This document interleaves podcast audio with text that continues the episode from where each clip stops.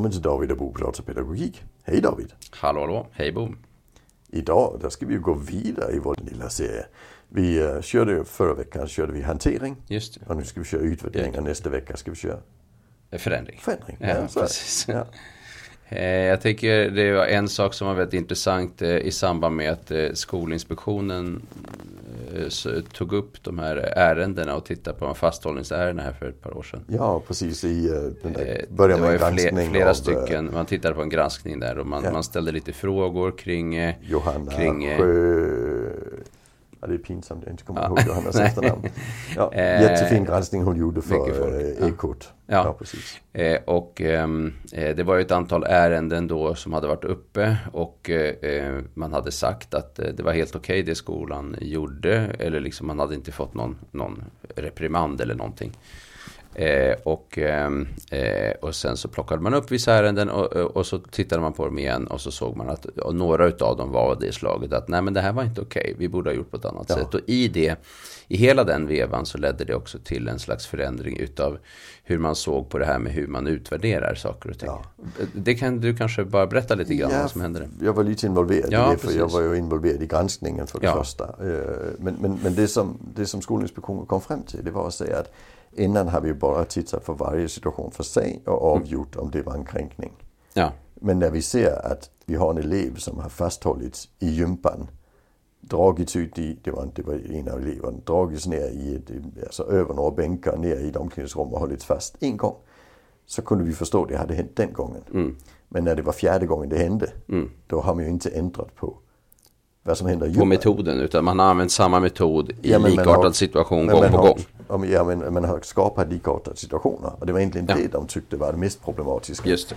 Så de sa från och med för två år sedan, där är det så att numera, där kollar vi rent faktiskt på om det är så att det är något som är upprepat. För då blir det en kränkning i sig.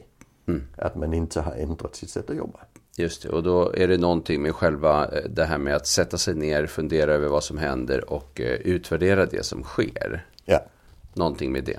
ja. Så utvärderingen kommer ju till som ett, ett viktigt led. Ja, När vi har haft en situation som vi har fått hantera på ett sätt som vi kan diskutera om det var bra. just det. Där måste vi sätta oss ner och ta reda på varför. Mm. Vi, varför det var nödvändigt. Jag brukar säga till och med kring avledning. Alltså är det så att vi, jag, jag, liten historia. Jag Mm. och Elis gick och handlade. Eh, Elis var tre år gammal, han hade ett barnbarn. Och jag sa, ska du med och handla? Ja, sa han. Och redan på gatan så hade vi problem med om man ska hålla i handen eller inte. ja. Och, och, sen hade vi ju fyra nedsmältningar på ICA också. Och sen hade vi problem med vem som skulle hålla vad hem. För han ville hålla allting och det kunde han inte. Och vi skulle ju också hålla i handen. Och, och där gör jag klart en bedömning efteråt. Alltså den här situationen hade inte jag och Elis gjort innan. Så vi hade ju inte en rutin för det. Nej, Så vi satte oss ner, satte mig ner och sa, nu, jag sa till honom dagen efter, Elis vill du gå med och handla? Och då är det ju så underbart att Elis han lär sig inte riktigt av sina negativa erfarenheter. För han är bara tre år. För då skulle han inte göra något ju. För allting, inte så mycket funkar. Eh, Så jag sa, han sa ja. Och så sa jag, då håller vi i handen när vi går på gatan. ja. På ICA ska vi köpa det och det och det och vi ska inte titta på det och det och det och vi ska inte köpa det och det och det. och när vi går hem ska du hålla yoghurten. Och sen gjorde vi det. Ja. Och då behövde jag bara avleda en gång. Ja. För då har du skapat en struktur. Jag hade skapat en struktur. Så jag hade gjort en förändring. Trots alla inten. Ja, precis. Men, men struktur, jag, jag kan säga att det kanske inte var det viktigaste. Det är inte världens bästa metod, men det var en jäkla mycket bättre metod än att Mm. inte ha en plan. Så vi hade gjort en plan och han hade koll. Och jag, Och han behövde, skulle hålla en viss sak på väg hem. ja, och jag behövde inte säga inte inne på affären. Nej, Inne på affären skulle jag aldrig säga nej vi ska inte ha det. Där Nej. skulle jag säga "Jo, kolla här och sen skulle jag avleda. avleda. Ja, för inte skapa nedsmältningar på affären. Det var det vi hade dagen Ja, innan. mel- du tar inte bra. nedsmältning, meltdown menar du? Ja, alltså, precis, ja. utbrott. Ja, det blev inte bra. Så, så genom att göra så. Så jag gjorde en utvärdering. Vad var problemet? Och Ja. jag hade ingen Mm, rutin. ja. Och sen gjorde jag en rutin. Och, och, det är så vi måste tänka Ja, i skolan också. Ja, så, så, så, Nu har vi haft den här situationen. Det här blev Ja. inte bra. Hur ska vi tänka kring det? Hur kan vi förstå Varför det? uppstod det? Okej, det var för stökigt, det var för rörigt runt omkring. Vi hade ingen tydlig struktur. Den här eleven eller barnet visste inte vad som skulle hända eller vad som förväntades av honom eller henne. Visste kanske inte sin roll, vem han eller hon skulle vara med och så vidare. och då måste vi ha några och då till nästa gång så får vi tänka ut, okej, Ja. här har vi en elev eller ett barn som behöver ha en mycket bättre struktur. Vi får vara bättre på att skapa den strukturen. Ja. Och det är ju när vi gör den typen av analyser, det är då vi, vi liksom Ja. eh, eh, eh, kan hitta en annan lösning till. Det är, det är då vi närmar oss förändringen. så att det kan bli annorlunda nästa gång. Och första gången jag såg en sån här modell för detta, det var 2005. Eh, där var jag med i ett projekt i Danmark som hette Maktanvändning i grundskolan. Och där var det en skola i Köpenhamn, Fredagsskolan, som hade gjort ett utvärderingssystem. Och, och, och det var, alltså, det var inte jättebra. Nej. Men det var 2005, det är en duktig skola, så de var ändå de var först. Det de sa det var att de hade gjort ett, papper där man skriver, första frågan är beskriv händelsen. ja. Och sen nästa fråga var hur ska vi göra nästa gång? Så det är inte bara två frågor. ja, ja. Och det som var problemet med det, det var att beskriv händelsen var alldeles för stort. Alltså man kunde ju lägga in bedömningar, man kunde lägga in, det var inte bara beskrivningar Ja, folk nej. skrev. Folk skrev ju, han var jätteprovocerande så såg ut på skarpen och sen spottade han med i ansiktet. Och det, det är icke information. Jag vet inte vad som hände. Så det vi gjorde där längre fram, det var att säga, men, men vi kanske ska ha fasta frågor, alltså inte öppna frågor. Nej. Så, när, så jag, brukar, jag har en modell där jag ställer ett antal frågor. Den första det är, vad hände en halvtimme innan? Så, vi, kan, så vi kan beskriva i, i, i, så bara upp till det börjar hända. Från det börjar hända, då måste vi in och titta på vad var det vi hade för höga förväntningar på. Och där Ja. tittar vi på, vad det stod, dålig struktur, vad det för... Och så ställer vi några fasta frågor som brukar vara det som ställer till det. Just det.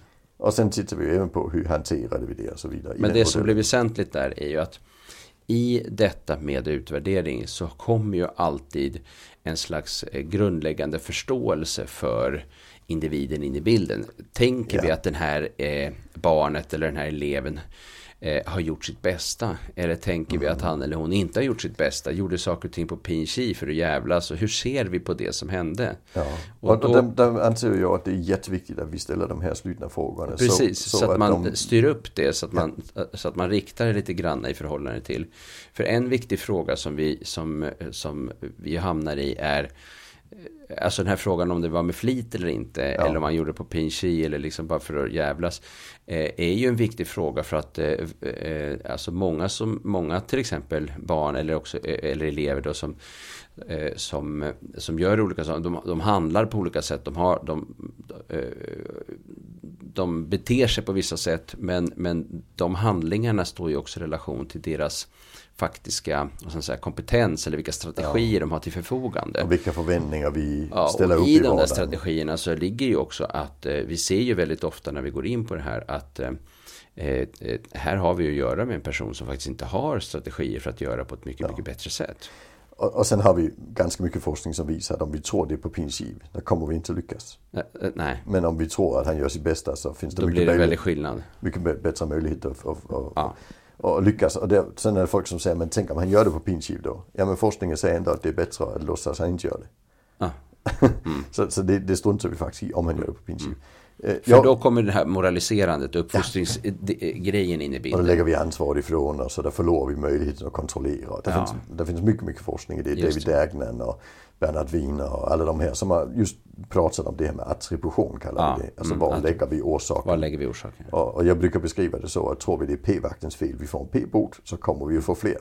Mm. Men tror vi det är vårt eget fel, så kommer vi att flytta bilen nästa, ställa den andra stället nästa gång. Så, Då lär vi oss utav den. ja, så vi måste utvärdera på ett sätt som ger oss möjlighet att titta på vad var det vi gjorde. Och Ja. det, där, där har jag gjort den här modellen som bygger på BPSD-registret. Uh, BPSD-registret kom från demensvården och Mm. det är en forskare som heter Sibylle Meyer i Lund. Hon har kunnat visa att genom att ställa just den typen av frågor då halverar vi antalet incidenter Mm. utan att behöva göra faktiska förändringar. Nej, just det. För vi råkar göra förändringar. Mm. Det tycker jag är spännande. Sen brukar jag utvärdera uh, lite fler saker. Frekvensen. Ja, hur många gånger det händer, alltså, Var- hur ofta det händer. Hur ofta det händer, vilka tider på dagen det händer, Ja. vilka, vilka, vilka situationer det händer. Och, Mm. och där använder vi ibland den appen som heter lågaffektivt bemötande som Dan, Mm. kan- Daniel Levin och Carita Smythe har gjort. Ja. Mm. Den kostar 30 spänn så den kan vi göra lite reklam för i podden. Vi får, Precis. vi får tyvärr inte betalt av dem för att göra reklamen. För de tjänar stort sett inga pengar på Inga, den. inga Nej. pengar alls. Nej, så Nej, men det så- den eh, kan användas för att registrera situationer. Ja, och där kan vi ju se om det, när det är det händer. Funkar det eller är det en jobbig situation eller är det absolut kaos? Ja, Då blir det rött. ser vi att det är alltid torsdag eftermiddag. Eller, Ja. det, det kan vara bra att veta. Liksom. Det, det är ett sätt att registrera sånt på. Jag brukar även uh, utvärdera alltså förmågor. Alltså vi går igenom, det kan vi Mm. göra med all SUP. Om det är skolbarn eller förskolebarn. Allsup finns på nätet. Mm. Hemsidadressen heter livesinthebalance.org.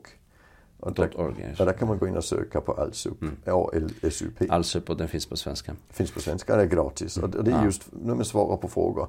Förstår han tid? Har han svårt att göra saker som mm. är tråkigt? Alltså, för att titta på vilka, vilka, vilka historier. Alltså, Vi har också skolkompassen, vardagskompassen som och de böckerna. tittar på exakt samma sak, lite mer mm. brett. Lite bredare på ja. funktionsnivå och eh, mm. eh, att man, men där har vi också en eh, fin grej just att man kan sätta sig vid en elev och titta på styrkor och titta på, ja. på sådana saker. Alltså att man titt, så Jättefina man, material. Ja. ja. jättebra material. Och det mm. finns ju en variant där som heter Vardagskompassen också. Ja, som föräldrar kan använda. Ja. ja. Jo, och sen använder jag en stresskartläggning som jag mm. har utvecklat tillsammans med Trine Urskog, en danspsykolog. Mm. Och, och, den går jag också lite över i i både i kompassmodellen finns ju lite samma saker. Yes. Och det finns ju även, äh, det finns andra material, det, det, finns något äh, ångestbaserat material som är stressorienterat också. Som, som, jag kommer inte ens ihåg vad det heter. Nej, jag vet inte heller fem, vad det heter. Fem, fem någonting.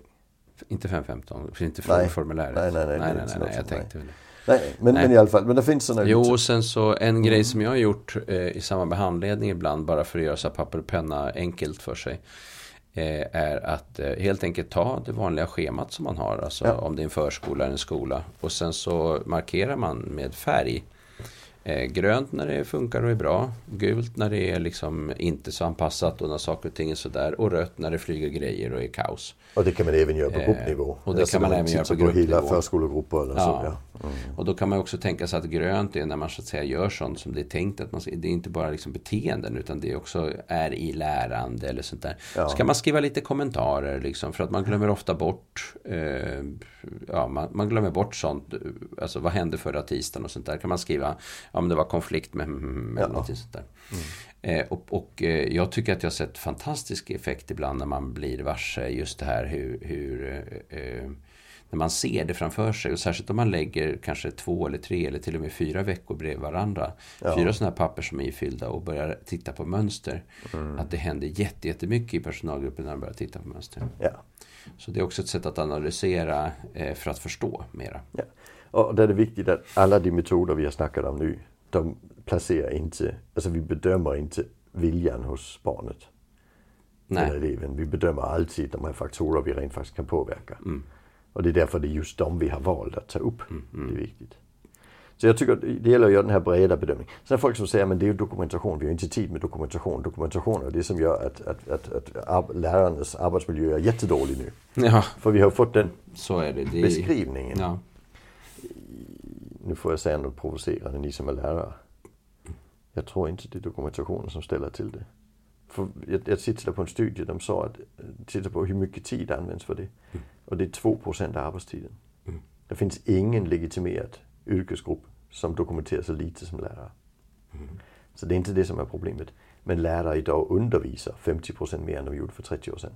Ja, det är en väldigt viktig fråga. Ja, så jag tror det handlar om att vi, vi har, du har många fler undervisningstimmar och därför blir dokumentationen en börda.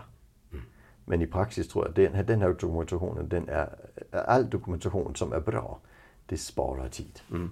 Ja, men sen tänker jag att det är en annan sak också. För att eh, en hel del av den dokumentation som görs just nu är för att slippa bli så att säga fälld för att ha gjort fel. Ja. Alltså, den, ja, den, den, den har, har inte tillräckligt mycket och, framåtsyfte. Som argument i en diskussion om betyg och ja. alla sådana här saker. Mm. Och det är ju meningslöst. Det kan vi snabbt komma överens om. Det ska mm, vi såklart mm. få stopp på. Mm. Eh, men, men jag tror när vi har en situation där stolarna flyger så måste vi sätta oss ner och diskutera det i ja. arbetslaget. Och vi måste kanske skriva lite om varför det hände. Så vi, och det är inte en dokumentation som börda, det är dokumentation som stöd.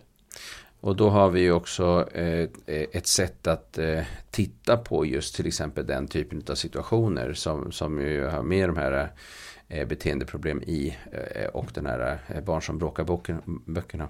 Mm. Som ju handlar om att just fundera över hur man själv har agerat. Alltså eh, frågorna är ställda på det sättet att, yeah. man, att man kan bli, fundera över hur man själv gjorde. Ja. I, såna här, I de här heta situationerna ja. som var för att kunna bli mm. bättre. Och det är faktiskt inte viktigt att skriva ner det. det, det viktigaste är att börja tänka och reflektera ja, kring det. Precis. Mm. Det tror jag är jätte, jätteviktigt. Mm. Så det, det, är viktigare att gå igenom frågorna bara än att eh, eh, åtminstone att man går ja. igenom det.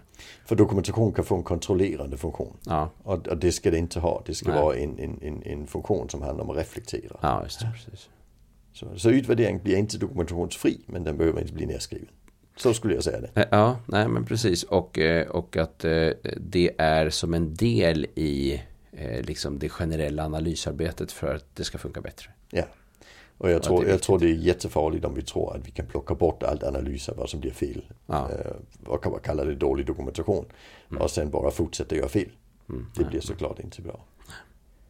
Och analysera behöver vi verkligen göra så att utvärderingen blir en viktig del och eh, vi eh, på just eh, området eh, handlingar, stress, jobbiga situationer så har man inte varit eh, fenomenal på att eh, göra utvärderingar. Utan eh, utvärderingar i skolan har mer handlat om hur går det med läsningen, ditten, hur går det med matten, datten. Och det är inte så konstigt för det är det som är kärnan. Problemet är nu är, att vi... Uppdraget. Ja, precis. Mm. Nu ser vi att eh, man behöver kunna eh, också utvärdera på andra, andra variabler. Ja, för annars blir, den, alltså annars blir beteendehanteringen amatörmässig. Ja. Vi måste professionalisera den måste, också. Det måste och, det, bli och därför måste vi snacka metod kring att hantera. Ja. Det gjorde vi ju i förra avsnittet. Mm. Och sen för att vi sen ska kunna göra förändringar, det är ju det som är intressant. Det är det som Både i hanteringen men även i förebyggande förändringar. Där krävs det någon typ av utvärdering. Ja. Det, det, är inget konstigt, det skulle vi göra i en industri, det skulle vi göra på ett sjukhus och det ska vi såklart göra i skola och förskola också. Ja, precis. Mm. Bra, vi ja. avrundar där. Det gör vi. Tack, tackar, tackar. Tack för idag. Hej.